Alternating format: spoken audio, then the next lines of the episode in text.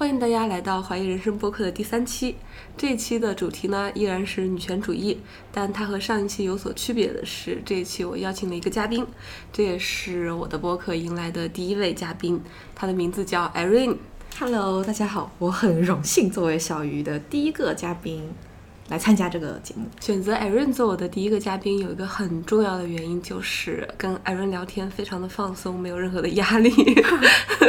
这是女性的优势。嗯，当然还有一个很重要的原因就是，我有一种直觉，我觉得他跟我一样是一个对女权主义非常 buy in 的一个人，因为我跟他呢是在一个读书会上面认识的，嗯他有在读书会上面分享他的求学经历和工作经历，嗯我觉得他的这些经历和我以及我身边的很多朋友是非常不一样的。Erin 可能是一个受到了更多的、更加开放的思想熏陶的一个女孩子。她在关于女权主义的问题的思考方面，可能要比一般的人，或者就说要比我吧，走得要更远一些。所以我特别期待邀请她来分享这样的一个话题。为了让大家更好的了解一下 Erin，Erin 可不可以跟大家分享一下你的求学和工作的经历？可以啊，要展开讲的那种吗？可以呀、好的，很感谢小鱼可以邀请我过来。然后我觉得小鱼的直觉是对的，我就是一个出柜的女权主义者。关于我自己的求学或者工作经历，嗯、是这样子的，就是嗯、呃我的本科呢是在澳门读的，我是一个江苏人，江苏常州的，我是一个挺自由随性的人。然后毕业五年，但是从事过可能四五六种行业，然后也换过三四个城市，然后现在是在一个 gap 的状态中，在申请呃海外的研究生，主要的申请方向是社会学和人类学。这样子，然后诶，还有一个 bonus 就是我有去过二十多个国家，我觉得这个经历特别的重要。旅行它是可以帮一个人增长自己的见识的。当你去过二十多个国家，感受过二十多个不同国家和中国的 这么巨大的差异之后，我觉得一个人不可能不会对自己的现状产生一些疑问和反思。嗯嗯，嗯，这也是为什么我第一次见到艾伦的时候，我就能够从他身上感觉到一种非常强烈的异国情调。真的吗？对，我觉得你很趣，不太像一个在中国的环境下规规矩矩长大的女孩子，嗯或者就说不太像我这样二十几年的人生。然后我就觉得非常有吸引力，一下子就被你给吸引到了。啊，还是。嗯但你当时真的没有表现出来。可能我比较内敛，中国人嘛都这样。好的。其实真的是非常欣赏你，我觉得你身上有几个地方可能比较吸引我吧。第一个就是你真的非常的热情开朗，第二个就是你不像其他人那样被这个框架所束缚和规训，嗯你有很多非常有生命力的想法和观点。嗯我觉得在你身上可以看到一种非常鲜活的生命力。唉，我都要哭了，好感动看我是不是特别会夸人？啊！而且还夸的非常在点。那我们现在就可以进入到我们今天要聊的这期话题——女权主义。嗯，我有仔细的去把我自己关于性别的想法归纳起来，并且录了上一期播客。但我觉得上期播客只是我个人的一些视角和观点，所以我非常想请 Irene 来分享一下他自己在这个观点上面的思考。嗯，然后 Irene 后面就讲了很多暴论，很多决断论，大家体谅一下。哦，我相信我的听众他们都很愿意听到这样的暴论。如果不愿意的，那他们就不会是我的听众了，也挺好的。耶 耶！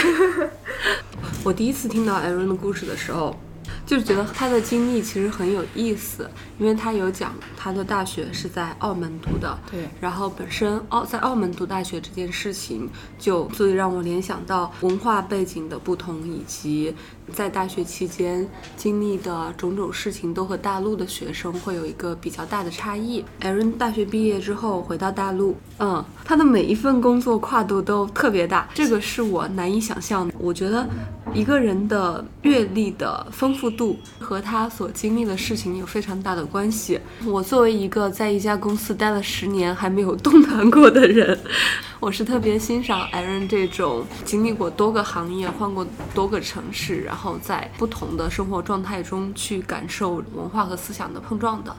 所以呢，啊，当然这些都不足以解释为什么我们这期是聊女权主义。对，圆回来，就飘了。对，其实我不知道你有没有注意啊，就读书会最早会有一个资料自己去填自己的标签，嗯然后我就给自己贴了一个女权主义的标签。哦，我想起来了，嗯是你。对，但我当时其实是忘记了，嗯就是我当时想到说，你可能可以来聊一下女权主义。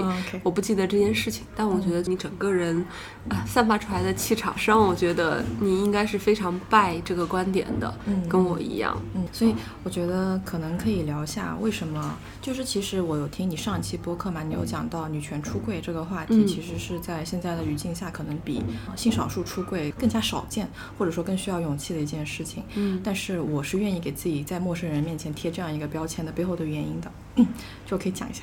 嗯，好呀，好呀。首先，我不得不承认的是，这个话题对我来说的重要性远远不及那些真正受到父权压迫的女性。我可以说是在女性集体中的，不知道怎么讲，我有点想讲既得利益者，但是好像不太、嗯不太对劲。我脑海中想到的词也是既得利益者，嗯但其实不是既得利益者，因为本身在这样一种不平等中，对你好像比别人感受到的不平等少一点。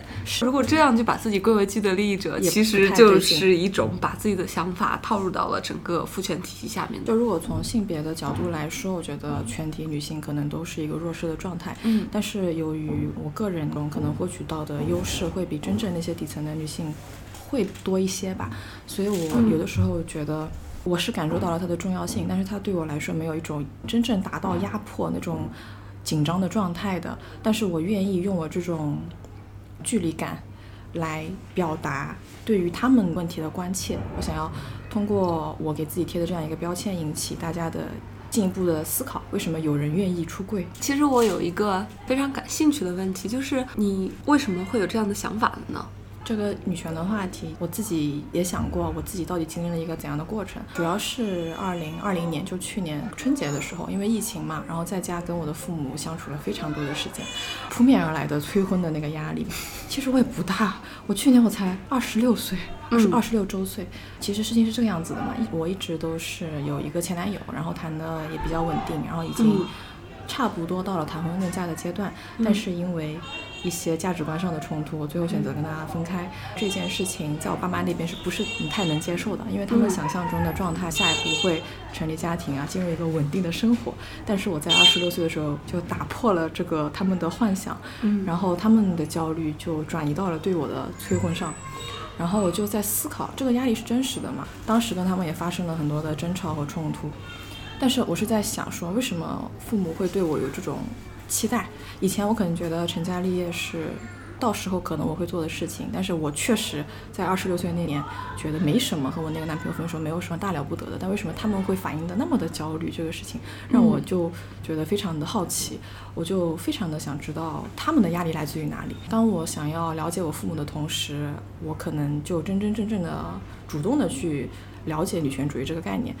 以前的话，我可能是一个潜意识的女权主义者吧，但是从去年他们对我的催婚之后，我就变成了一个有意识的女权主义者。对，你有跟他们聊过吗？他们为什么会为你感到这么的焦虑？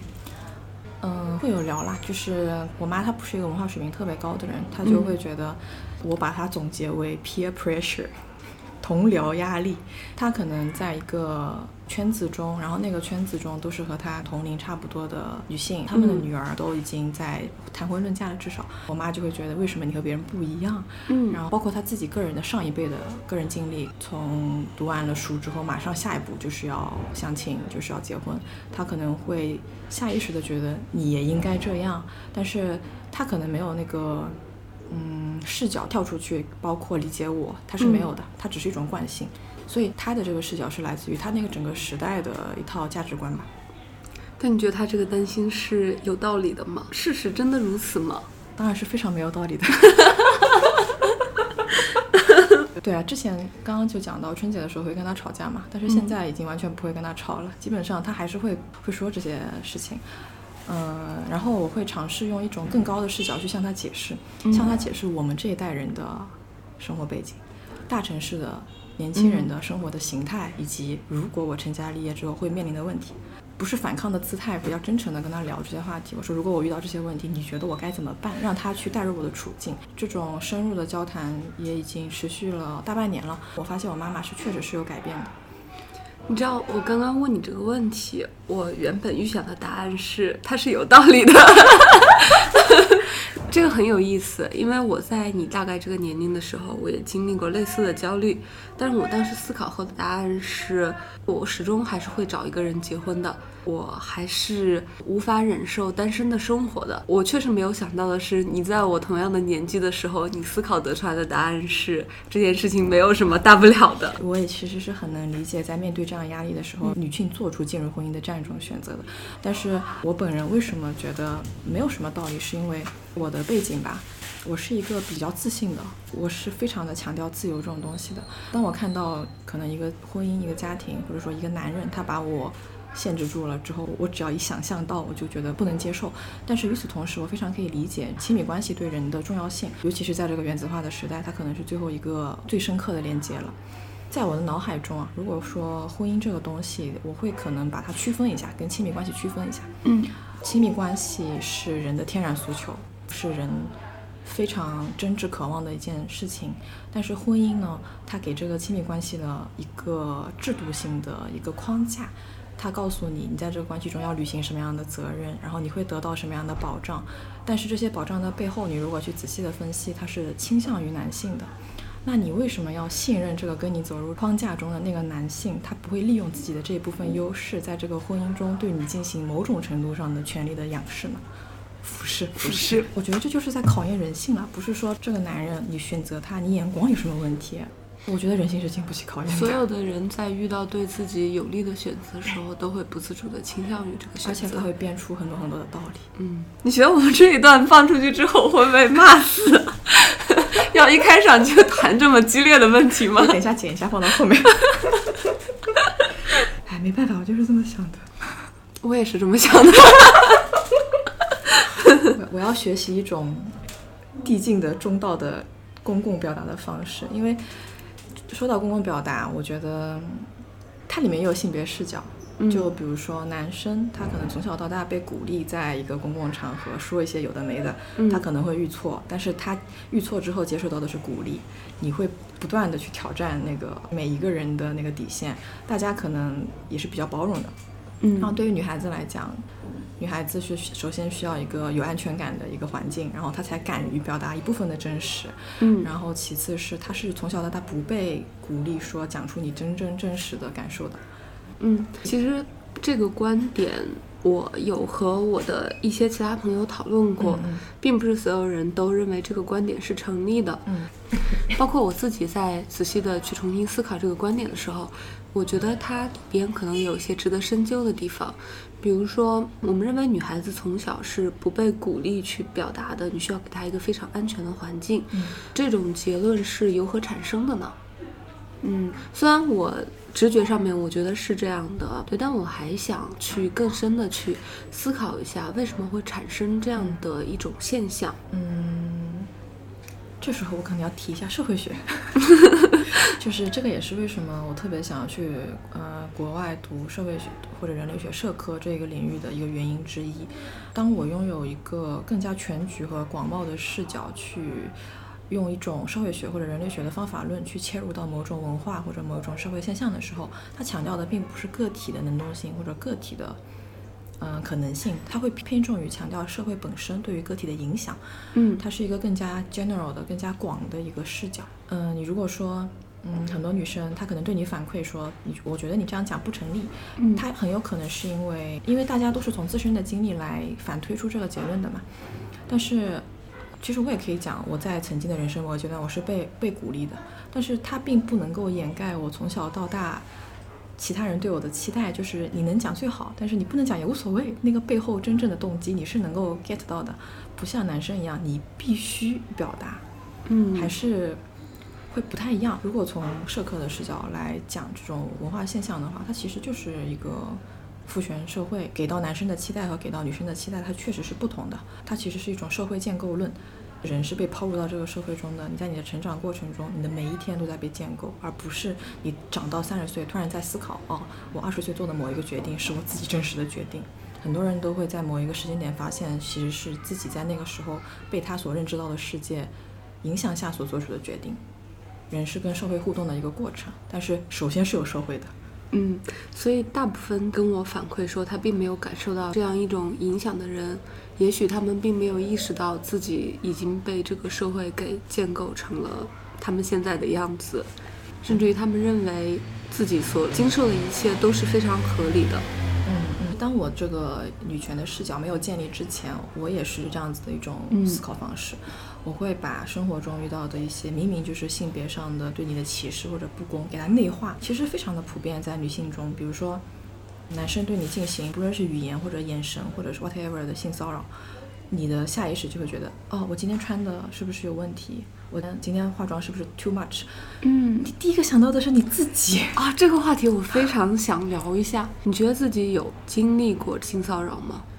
嗯现在去回想从小到大的非常多的经历，其实都是一个被凝视的状态。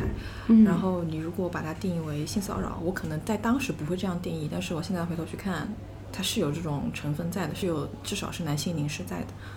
嗯，我想分享一下我自己的一个经历，我是确实有被性骚扰过的。嗯但我其实很长的一段时间会内化这个事情，我不会觉得这是性骚扰，我觉得可能就是对方喝醉酒了，就是一个无伤大雅的玩笑。这件事情我也不需要太在意，因为它过去就过去了，况且它也没有造成什么真实的后果，那我就不要去介意这件事情了，因为介意这件事情反而会让我显得非常放不开，非常的死板和保守。我现在再回过头来想这件事情，我必须坦白。假设让时间倒回到那个时刻，我可能还是没有勇气直接的去拒绝他，或者说当场让场面很难看。但我其实觉得我应该需要做到的，嗯因为这是对我自己的一种尊重。嗯，是。其实我跟很多女性同胞聊这个话题，基本上每一个人的反应都是，我当时应该怎么怎么样。我觉得我应该怎么怎么样啊？我为什么过了这么长时间才反应过来？其实大家都是这样的，包括我自己也是这样子的。你说你自己的经历的时候，想是我也想到很多我自己的经历。可是你刚刚一开始问我的时候，我可能就觉得，哦，都过去了，或者说就潜意识的你会觉得它可能没那么重要。但是我也不知道那是一种逃避心态，逃避自己不够勇敢的心态，还是一种嗯已经把它消化掉的心态，我也不知道。你想公共场合嘛，我在地铁中遇到过很多次，因为挤，我也不知道别人是故意摸我，还是真的就是因为挤，但是我会倾向于觉得就是因为挤。包括我曾经在地铁里遇到一个比较严重的事情，就是出地铁口的时候，我沿着墙在走，然后我在听音乐，旁边有一个四五十岁的比比较猥琐的一个男士，嗯。他就故意在挤我这个走路的空间，而当时其实只有四五个人，道是非常宽的，他故意来挤我，然后我看了他一眼，他很开心，他他甚至把我往前走的路给堵掉了，你知道吗？我都惊呆了，我都不知道怎么理解这个事情，就是他很想要挤我，嗯想要靠近我，但是想要跟你有些身体上的接触但。但但是我发现他这个事情之后，我我下意识想着他是不是脑子有问题，我不会往那方面想，但是他一定是在性骚扰。对不管我不管他脑子是不是有问题，我其实也有过跟你这样类似的经历啊，是有次走在大学的校园里边，有一个人对着我说一些非常下流的话，我当时的反应跟你一模一样，这个人是个神经病。但为什么我只能想他是个神经病呢？因为我没有其他的方式去解决这个问题，我好像没有办法做到指着他说你站住，你这样是对我的不尊重，因为。如果我这样的话，反而会显得我自己像一个小丑。那我觉得这其实就是一种被压迫的表现，因为我们在意识里边就是没有办法对这样的事情做出非常激烈的反抗，除非这件事情真的已经超越了你可以包容的底线。但是讲到底线这个事情，最近 Me Too 从美国席卷到全球，嗯我觉得对于很多男性来讲是一个无法理解的事情。为什么几百个好莱坞的女明星在一个金字塔的顶端，她们在面对对她们来说更有权利意味的那些导演来讲，她们可以被侵害而不发声，而等到发生的时候，居然有那么多。我当时这个事情出来的时候，我有一瞬间是感到有一丝无力的，因为我觉得即使是在一个相对来说性别已经更加平等的社会，那么多有地位、有权利的女性还在遭遇这样的压迫，那我可能只是运气比较好，我没有遇到罢了。其实我是有些愤怒的，我觉得不应该这样。我觉得女性应该成为真正掌握权力的一方，至少她是足以和男性抗衡的，不要再出现这样的遭受这种欺压而不敢反抗的事情了。如果从历史的角度来看，就人类社会从一百年前女性才刚刚开始有投票权，这个性别进程才一百多年，现在确实是一个弱势的状态。最近我参加很多书吧的活动嘛，然后我发现自己在公共表达的时候，那个勇气也不够。我每次想要去提问一个问题，我就会先审视自己。我也是。我讲的是不是足够好？我觉得自己身上肩负着把这场 分享会推向高潮的责任。如果我做不到的话，我就应该做一个小透明。我觉得你很好啊！我前几次看你的表达，各方面我都觉得你已经非常棒了。嗯，你你觉得这个和你在工作中的积累有关系吗？工作中，我觉得肯定是有关系的，因为我发现，但是我工作中我是不自信的，我觉得做的不够好。我听到你上一期有聊，你说老板干嘛不升我？但是我好像也没提过，但是我也懒得问。对，就是这种状态，在我们公司每半年有一次直接晋升嘛，我每到直接晋升的时候都会打退堂鼓。我觉得哎不行，现在还不能申报，这半年的积累还不够。嗯嗯。然后我就看着我身边的很多人，他们都晋升了，我就觉得他们好像也没有比我好，为什么他们就晋升了？最开始呢，我觉得是我的问题，是我不够勇敢。嗯。然后后来我觉得是这套晋升体制的问题，我觉得这套体制其实就是一种形式。对，而且它过于形式大于实质。是。以及它可能是公司里边的一种货币吧。当你。到达了这个等级了之后，你在跟别人沟通时候的重要性可能都会有一些提升。这个其实是跟我自己对待生活的态度相违背的。我特别讨厌这种等级森严式的组织。我觉得一个人他的价值跟这套东西毫无关系。嗯，我有很强的共鸣。这也是为什么我一直在不停的尝试。在社会分工中找到一个合适自己的坑的原因。现在经历了那么多的坑，你会更加 get 到资本主义它就是分工社会。然后分工社会中你做的事情，你想要跟它知行合一，在一个商业世界，它可能天然就存在某种程度上的对立。对，我觉得是这样。最近听关于消费主义的博客听的也比较多，它其实是回答了我之前的很多的焦虑的。资本主义让我觉得自己活得像个废物。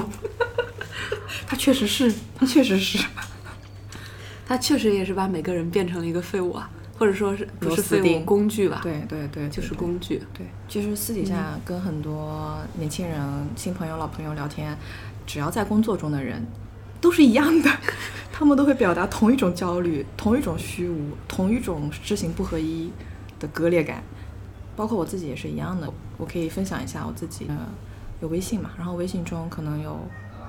七八百个通讯好友，其中有一大半都是通通过工作认识的，所以我就会有标签。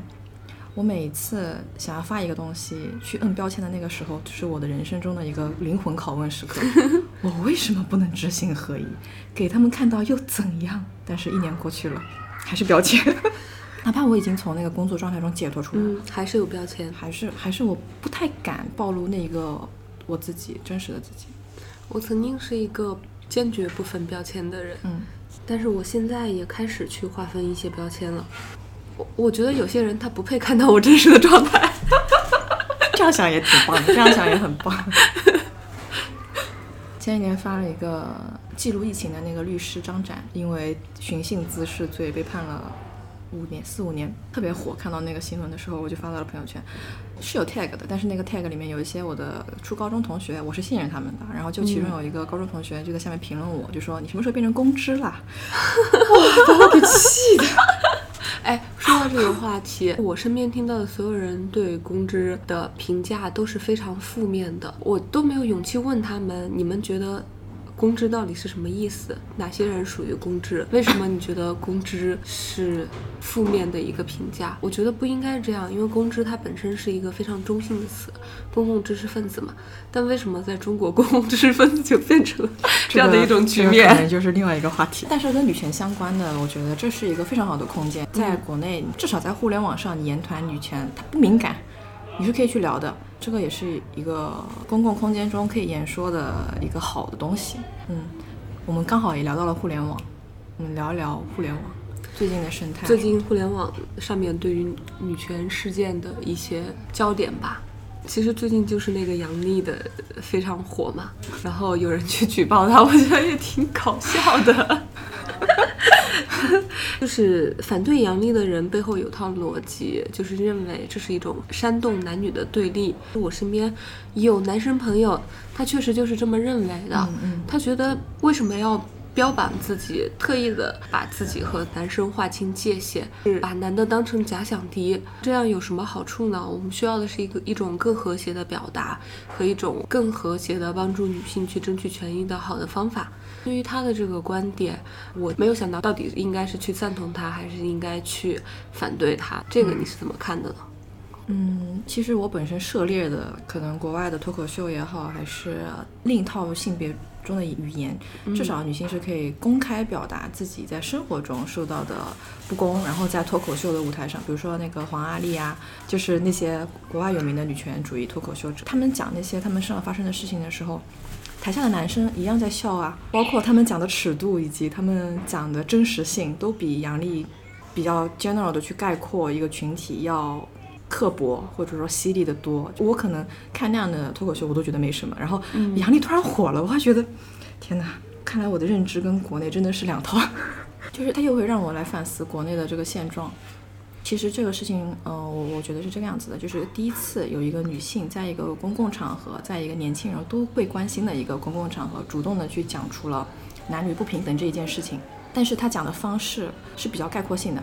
他可能有点像我们私底下女生吐槽男生的时候的那种概括性，男人都是什么什么，嗯，他是有一些偏妥的成分在其中的，但是他背后表达的是一种嗯女性的共鸣，一种真真实实的一种情绪，也是一种看法，他可能没有很客观，就是因为他没有很客观这一点，然后就被很多男生 get 到的就是你要搞性别对立，因为你用的那个词是都，嗯，但是他们没有办法去 get 到。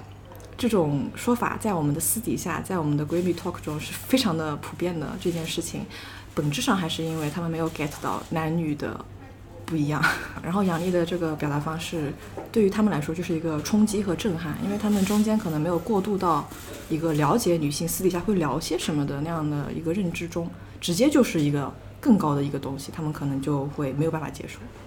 是不是也说明其实很多中国男人很缺乏幽默感？那是肯定的。好，大家注意，我用的不是所有，我用的是很多。所以，嗯，最近我有一个小小的洞察，就是怎样去真真正正的改变一个男性对于女性现状的认知。然后，我会发现，可能你必须要和你必须身边你要有非常亲密的女性朋友，而最好的方式就是亲密关系。但是亲密关系最好的方式也是这个女生本身是有一些认知在那儿，那这女生是非常有可能会影响这个男的的。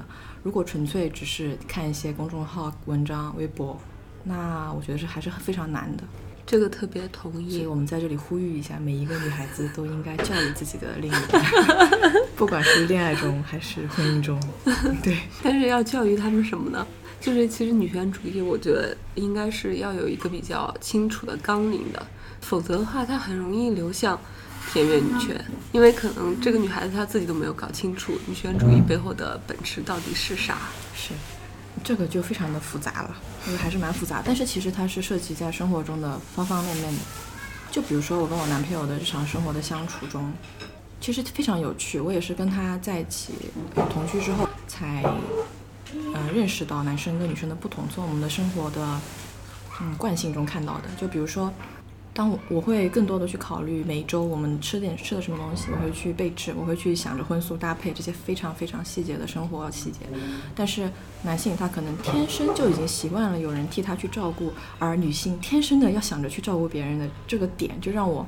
挺冲击的，因为就因为你你可能自己在家务这一方面花的心力确实比另一半多的时候，你会觉得不不公平，然后就会吵架。吵架的时候你也不知道你为什么火，然后你就是觉得背后有问题，我不爽了。但是真的吵的时候才能够吵出来，我们两个背后的生活模式不太一样。就我可能从小到大被教育，虽虽然我也是独生独生女，然后被照顾的挺好的，但是我还是会被我妈妈的言行举止所影响。我不会去自我代入我爸爸，对吧？嗯，他自我代入的可能就是男性的视角，就是家庭中他的责任，反正不是家务这些东西。那这个时候女权主义就进来了。对，你就你就你会认同一个家庭中男性和女性有不同的分工吗？就是所谓传统，就是男主外女主内嘛。对，没有特别认同。其实我觉得男性跟女性的分工的区别就在于有没有孩子，这件事情是最重要的。在没有孩子的时候，你做家务多一点，我做家务多一点，谁做饭谁洗碗，谁出去工作赚的钱多一点，这些都是好谈的，这些是可以坐下来好好两个人分的。有了孩子之后，这个事情就会变得非常的 tricky，而很多不公平是从这个孩子开始的。因为我身边有很多有孩子的妈妈，然后他们整天给我吐槽的那些事情，嗯，我很能代入。嗯，吐槽的事情其实就像我刚刚举的那个，在日常生活中的家务其实是一样的。嗯，就比如说女性天然的会被教育，你对你是妈妈，你有责任，你你母职所谓的母职惩罚嘛，你对你的孩子拥有无穷无尽的责任。但是男的不是被这么教育的呀，他们是你要赚钱，赚很多的钱给你的孩子，他是他就好像某种程度上跟日常生活中我对他的照料割裂开来了。我只需要提供他需要的东西就可以了，它是两种完全不一样的对于性别的要求。在这种意识形态下，势必慢慢会出现很多，就有很多朋友会跟我吐槽，就说带孩子这件事情，哪怕你跟男方说死了说烂了，你也要对此负责任，你也要看这个那个育儿书，你也要给他荤素搭配，你要给他怎么怎么样。但是可能你疯狂的 push，他也只能做你想象中的百分之二三十，已经是极限了。那剩下的六七十只能你自己做。然后你做的时候会很愤怒，但是很难，因为男性他没有一个生育的这个过程，他也没有哺育的这个过程，他们是后知后觉的。而女性是意识到了这个你对这个生命的责任感，你是第一时间意识到的，以及它的脆弱性。而男性他可能觉得还好，一切都还好。你 听过很多，我有一个好朋友，我觉得我可以举一下他的例子。他先生刚刚开始有孩子的时候，孩子才三个月大，他有抽烟的习惯嘛？他抽了烟之后，他就还抱着孩子还亲他，他气的 就大吵一架。就日常生活中的这种吵架数不胜数，但是这是一个他最愤怒的事情，就很生气。两个人就因为这个事情差点要闹到离婚，然后男的才终于意识到了这么的严重啊！就日常生活中对于女性来说非常。无法忍受极限的事情，在男生那里就只是一个啊，我的生活习惯啊，不小心，你用得着这么上纲上线吗？但是其实背后是你没有 get 到这个育儿的责任。对，我觉得这一点特别好。其实不光是在育儿这个方面，其实社会里面有很多男女不平等的现象，是女生没有让男生意识到他们这样做是不对的。嗯，他们延续了之前的传统。嗯。有一套固有的观念，觉得我的祖辈、父辈，整个社会环境都是这样过来的，我这样做没有什么问题。但其实他们这样做是有问题的，可是他自己没意识到。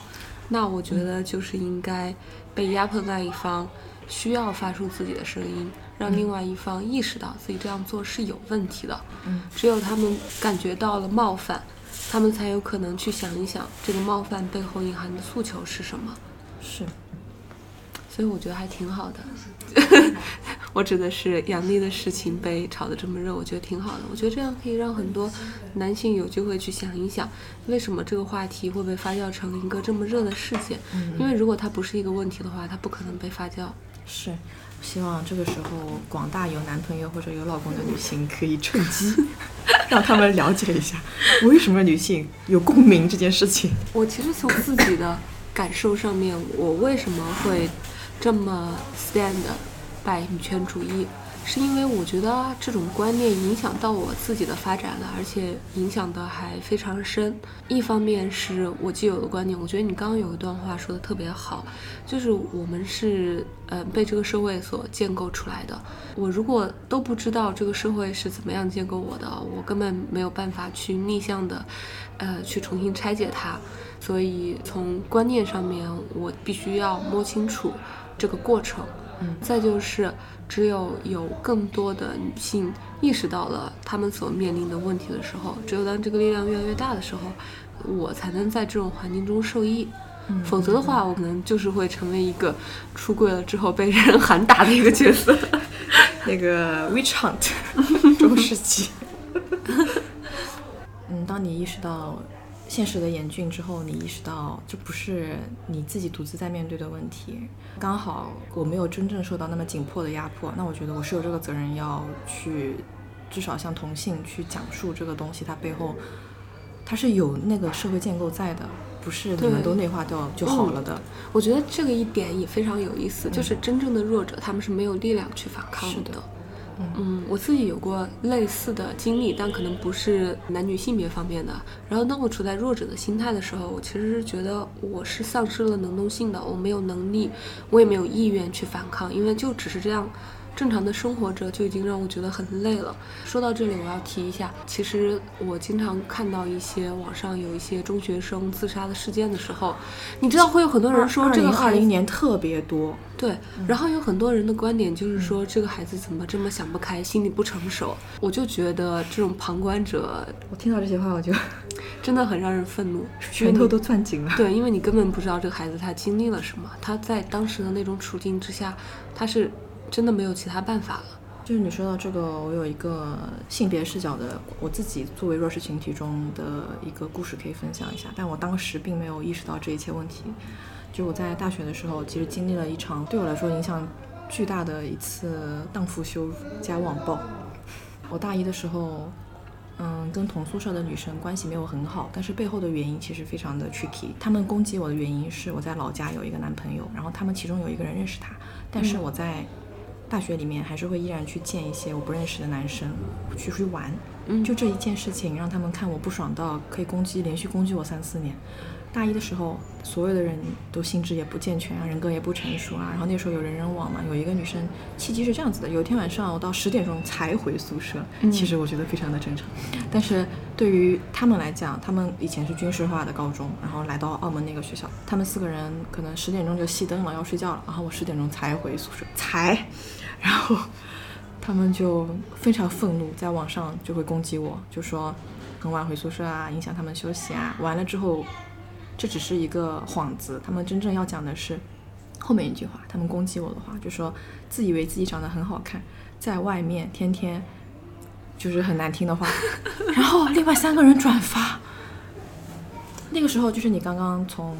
从我老家去到一个完全陌生的环境，我读的是旅游管理嘛，百分之九十都是女生，然后他们那样子对我进行了一番攻击之后，对于我整个人来讲是一个完全无法反抗的一个状态，因为所有的人真真实实的在远离你，你建立某种关系比任何人都要困难。当时我也是受害者心态，同时我也觉得自己是我自己的问题，我没有跟他们搞好关系，我不会做人，我肯定是做错了什么。为什么我和他们不一样？为什么我出去玩不带他们呢？我在疯狂的反思我自己，反思了很长时间。我真的有两年、两三年的时间是整个人低谷的状态。我是非常能理解那些抑郁症的孩子的，我因为我曾经也在那样的环境中。你像你的父母，他们离你很远，而且我妈会天真的跟我说：“一个巴掌拍不响。”懂吗？就是在你伤口上撒盐。当时非常的难过，我觉得核心原因还是没有被一个人共情。我当时几乎是求救了我认识的所有我觉得可以倾诉这件事情的所有的朋友，没有一个人。但是真的没有一个人，可能好很好的远方的朋友也只能跟你说，你没有错，我陪着你。但是没有一个更高的，不管说是认知也好，还是说真正解决这种事情的方案也好，没有，还是你自己一个人去消化去承受。你这个事情让我想起了我自己读大学的时候，我自己在那个年纪的时候，我可能对待一些比较受欢迎的、长得比较好看的女孩子，也是怀有这种隐秘的嫉妒心的。我内心里边把自己放在一个道德的高点上面，会觉得说这些女孩子她们的行为比较的随便。嗯，我就会用这样的一些想法，但其实这些想法背后的目的是什么呢？只是为我自己不够受欢迎找到一个开脱的理由。后来我比较长大了，成熟一点之后，我就会觉得我不应该去这样去想的原因，不是因为对方长得漂亮或者不漂亮，然后我有没有从中间感觉到。自己的一些自卑，这种嫉妒心是毫无必要的。你更多的是被这些道德方面的规训束缚了自己的想法，你就只能变成一个很乖的人，但同时很无趣。嗯，你的生命是没有活力的。嗯，因为你只会去做你认为是对的事情。嗯，但是所有认为对的事情，其实都是不够有趣的。我觉得这是一个视角，然后还有一个视角就是女权的视角。在一个男权社会中，同性之间通常是一个竞争的关系。嗯，这也是为什么很多文艺作品或我们就讲中国的电视剧，每哪一部不是在讲女性之间在勾心斗角，闺蜜明天就翻脸的那种剧情？他没有办法让同性这种文化没有办法在同性之间建立信任。他可能，如果我们用建构的方式来说，我们天然就带带着对于同性的敌意，因为你潜意识里面觉得他可能是你的竞争对手。而这套东西完全是被男权所建构出来的。对，就是还蛮有意思的。为什么你不会觉得一个男性是你的竞争对手，但你一定会觉得女性是？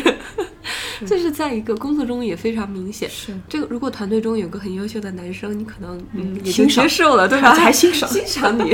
然后，如果你对我有点好感呢，那我就还有点受宠若惊。是。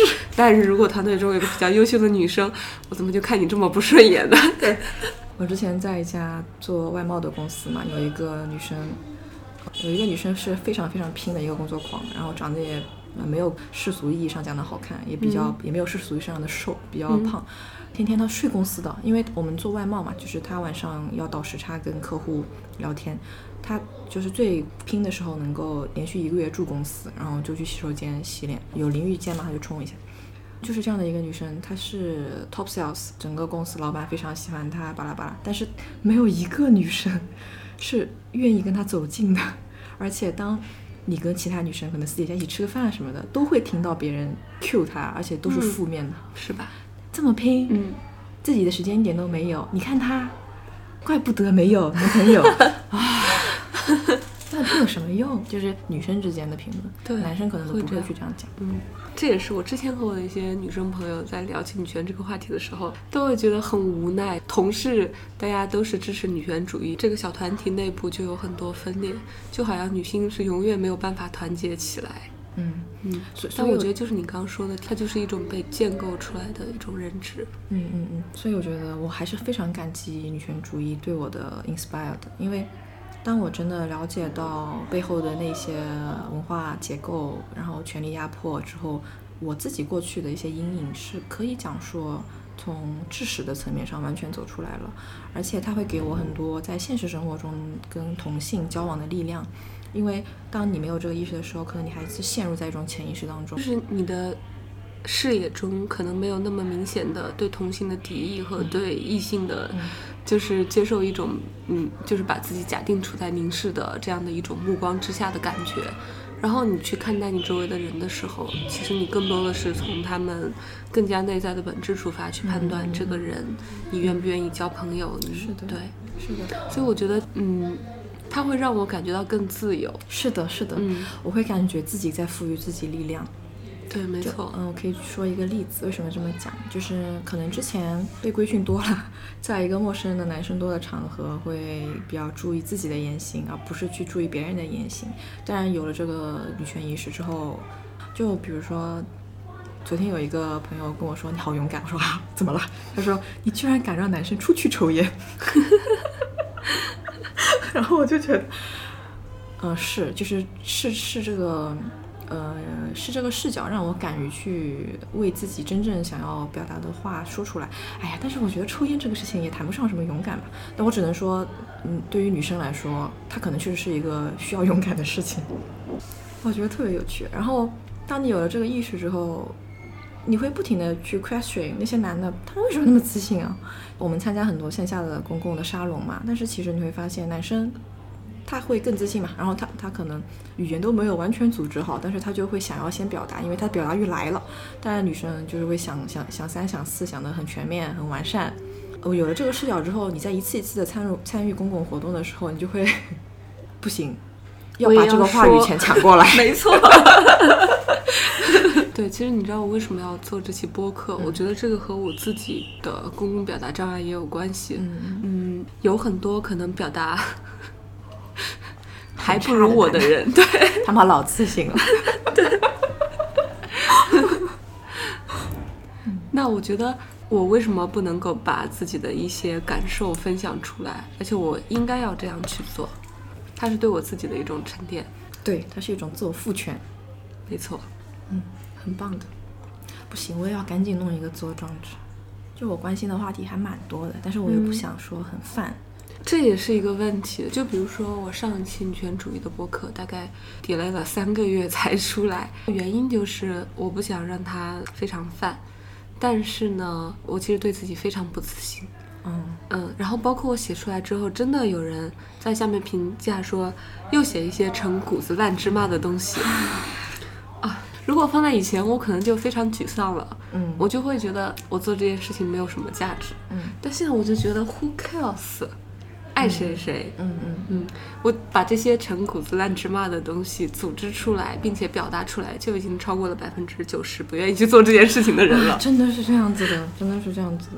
嗯，所以我觉得你你做这个事情，就说明你的那个重要性的一种感受已经到了一个点了嘛。哎，我还想突然之间很想讲一个我自己的一个还有一个觉醒的瞬间，就是呃，我有一次在听一期播客，好像是秦理文的《海马星球》。嗯。他里他提到了一个德国的一个概念，叫做少女权利啊，这个话题我特别想听。就是我的性别意识的觉醒跟这个少女权利是非常相关的。就是当我在回看我自己跟我父母的一些争吵中，那个争吵对于我来对于我来讲的冲击力不仅仅在于想要理解他们，更在于我在自我怀疑嘛。呃，为什么我真的明显感觉到了年龄上来之后的压力？这个压力不讲道理，可是它又是那么的真实。这个少女权益的这个概念，就就是解释了我的疑惑。嗯，你感受到的压力是什么？你能具体举几个例子吗？就比如说，嗯，其实我长得还还是还是比较好看的，然后也是一个比较开朗的人，我是异性缘非常好的。然后从小到大，基本上我喜欢的男生没有不喜欢我的，就是自信爆棚的那种生活状态。等到我二十七周岁的时候，我意识到，我确实没有我年轻的时候那么的吸引人了。这一件事情。对我来说有些失落，而我长得还是那样啊，仅仅是因为我的年龄上去了，然后那些男生会对此而下某种判断，觉得这个人更成熟，这个人更更有主见，这个人 whatever，是他就是没那么年轻了。对，就是你会觉得自己没有那么年轻了。嗯，年轻分两两方面，一方面是我的样子可能成熟了很多，另一方面是我的思想。以前是一个天真烂漫的，突然之间，你好像对于很多事情有自己的看法了。那这两件事情夹杂在一起，异性缘就暴跌。对，嗯，会因此而感到巨大的焦虑。在那种状态中，可能一个月吧，一个月之后，那个时候就听很多很多很多很多关于女权的博客，还有看女权主义的书，然后波伏娃和秦理文的那个概念，就是让我。解脱出来了，回到那个少女权利这个概念嘛，它其实讲的就是我这样一种状态。你随着年龄的，他讲的少女权利巅峰，指的是适龄女性在结婚前选择配偶的权利，这是你一生中的权利巅峰，高光时刻。对，然后我就意识到，原来我一生中就只有这一个时刻啊。然后呢，如果你没有好好把握这个时刻。嗯，你就浪费了上天赐予你的一个天赋，对，就很可惜，对不对？对对对。就秦理文讲到这个概念的时候，我靠，这不就是我吗？他解释了我的那些无法我自己去概括的那些失落，那些对着镜子看，哎呀，我有没有皱纹 的那些瞬间，你知道吗？所以后来你了解了这个理论之后，你有发生变化吗？心态上？嗯，它其实还是一种适应文化的一个视角，你要去适应它，而不是说你有你自己的想法，你要另辟蹊径或者怎么样，它还是一种适非常适应的一个心态。后面我就跳出来这个心态就好了。我为什么要适应呢？也不是所有男人都是这样的，那样子的男的我也不可能看得上。包括他的这个对我的解释，让我意识到我自己身上是有某种特权的，就是因为我长得好看，性格外向。这个事情对于我来说，是我可能比同比其他同性的优势，但是你有了这个女性意识的之后，你就会觉得它不再是一个优势了，它可能是你身上的原罪。我回想起我当时经历过的网暴和荡妇羞辱，我就串起来。我在这个社会中获得了很好的异性缘，与此同时，同性对我的疯狂挤压，他们是完全是同一件事情。对，所以通常异性缘的女生同性缘都不会好，同性缘好的女生异性缘就不太好。哦，我跟你可能刚好是属于两个对立面。我可能经历的是另外一段不同的心路历程，嗯嗯。但是当我年纪比较大之后，我会意识到，就不管是我这样的心路历程，或者还是我没有经历过的另外一段心路历程，最终都会在这个点上面汇合。关于你长得好不好看，你性别上是不是有获得更大的优势，这些都不重要。是的，因为这些都是非常表面和肤浅的事情，而且是把你限制住的东西。是这样的，就你不管被限制在这样的一种形象中，被限制在另外一种形象中，其实对你都不是一件好的事情。是，秦理文他做的那个女权播客里面，收听量最高的是减肥是当代的束脚文化。嗯，然后你就会意识到，其实当代女性一样的，她们。就可能比我们年轻的，她们还是在减肥啊、打扮啊，陷在那个怪圈之中出不来。然后他们的苦恼来源还是这些东西。时代有在进步吗？我觉得没有。对啊，我没有说话，但是你看到了我头一直在摇，因为我。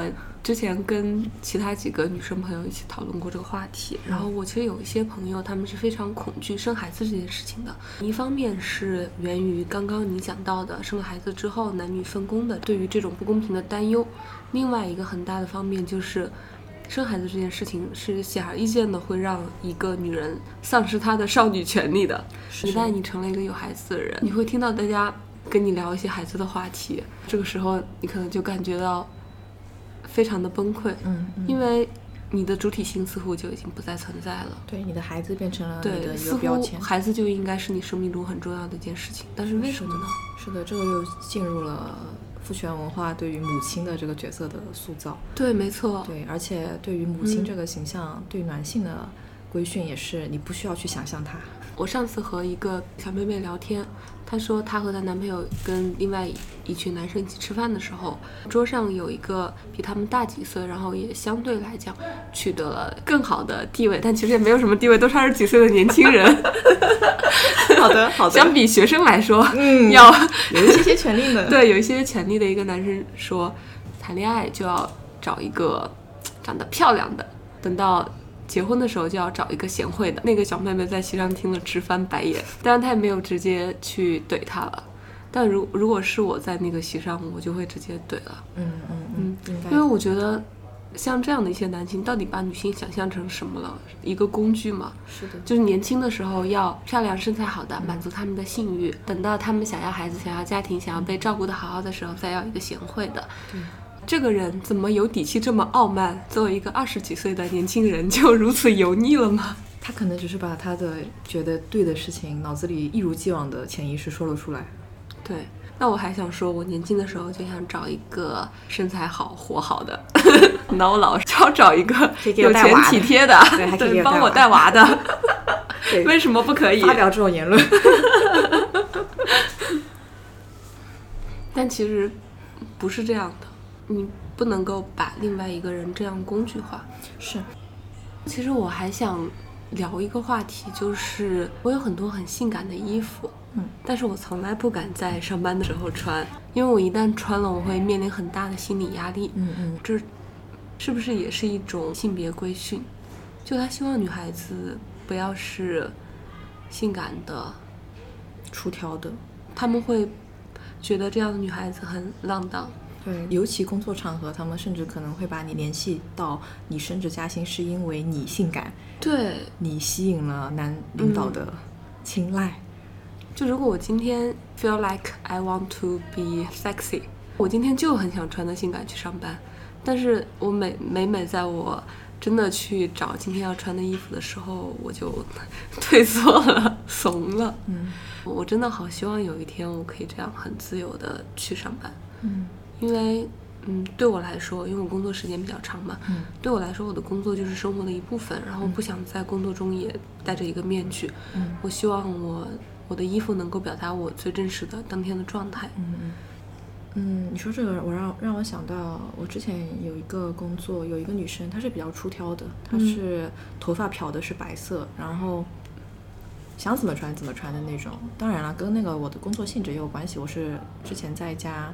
卖大码设备的公司嘛，然后大家都比较 open mind，但是但是就是在一个可以允许女生那样打扮的场合下，别的部门整个公司对她的议论，都是我们其他部门其他女生不会经历的，就是那些男的就是会在电梯里面议论她，就是女生就是在洗手间里面议论她，就是会说她头发今天黄的，明天蓝的，她她想干嘛？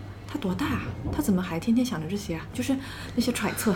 对，就是特别讨厌的一种一种说法。我有人说你多大了呀？你怎么还天天干这种事儿？我多大了有关系吗？为什么年龄会成为你们评价我的一个这么重要的因素呢？嗯。聊到穿衣，穿衣要讲一下我自己的例子，就是。在在外面旅行的时候，比如说东南亚或者欧洲，夏天基本上我在欧洲我是敢不穿 bra 的，在东南亚贴个胸贴就好了。哦，我也特别想聊这件事情，在国内谁敢呢？冬天可以，你就要忍受马路上的注视。但是我发现最近有很多出柜的女权主义者，他们会愿意做这这些事情，就是不穿 bra 就搞这种运动，我觉得特别好，特别特别好。我真的希望在五年后或者十年后，我也可以彻底挣脱掉 bra 的束缚。哎，有一个很有趣的故事。我大学的时候认识一个法国的女同学，她是在北京待了两年，然后来澳门。她刚来北京的时候就不穿 bra，走在马路上，所有的人都盯着她看，她就觉得很奇怪，怎么回事？我去你找我看。我我怎么了？然后然后她跟我说，哦，原来是我没穿 bra。还是也一样，一个天性天性没有被规训的女生进入到了这样一个社会，她发现压力巨大，她还是会穿 bra 的。当然会啊，嗯，因为这是不必要的压力。我觉得一个人的个体力量没有办法跟一个很大的社会习俗的压力抗衡的。她特别有趣，她跟她妈妈和她爸爸一起就是来北京，然后她妈跟她两个人没穿 bra 走在马路上。一一一二年是吧？嗯嗯，都惊呆了。我最近刚听一个播客说，觉得中国这些年的穿衣风格不是更加 open 了，而是更加保守了。然后我觉得这种趋势就是中国太快的资本主义进程所带来的。我们常常聊女权，我们今天聊得很散嘛。但是你如果从一个偏学术或者说有人归纳的方向来聊女权，有很多种嘛，自由主义女权、马克思主义女权、激进女权、极端女权。还有一些有的没的宗什么宗反宗宗教黑人女权各种各样的女权，嗯，我们今天可能还是偏自由女权一点，但是就是可能马克思主义女权它就会要再次涉及到资本的那个领域，就是他们会觉得，呃，女权不仅仅要反抗男权社会，还要反抗资本主义社会。嗯嗯，一个女权主义者，她其实是一个在某一些方面意识开始觉醒的人，而当这种意识觉醒之后，面对的就不仅是性别之间的这种不平等。他会看到生活中更大的不平等，以及他会反思自己生活的这个现状有有什么不合理的地方，并且会去采取一些行动。嗯嗯。那我们可以找一次，就是把重点放在资本主义对女性的规训，就资本主义和父权是如何合谋的。很有意思，我没有想过这个话题，就没有没有想到说这样的一种合谋是怎么形成的。嗯嗯。因为我就。真的是非常单点的把父权和男权把它看作了一个非常独立的一诶一种东西而存在。嗯，那我不知道是不是资本主义加深了这种权利不平等，还是说有哪一种社会制度是有可能去消除这种不平等的？嗯，但如果有的话，我觉得确实就是需要去了解甚至去行动的。哇，这句话好好像有点激进哦。在想象的空间中，如果我们自己都没有去做这个事情，那我觉得有生之年真的看不到那种可能。嗯，所以最后我们来收一下女权主义的这个话题。嗯，艾伦最后有没有什么想要表达的吗？要发表暴论了，就是越暴越好。总结一下的话，就是非常想要跟很多女生讲的，不管大家对这个观念是好奇的阶段，还是不了解的阶段，或者说反感的阶段，都希望大家反思不要将自己日常生活中受到的不开心的经历内化掉，而是去思考它背后有可能是由于一些，不论是社会还是文化，甚至是你的另一半、你的父亲对你的压力。大家勇敢的开始去意识到这一点后，就已经是改变的开始。是不是好的？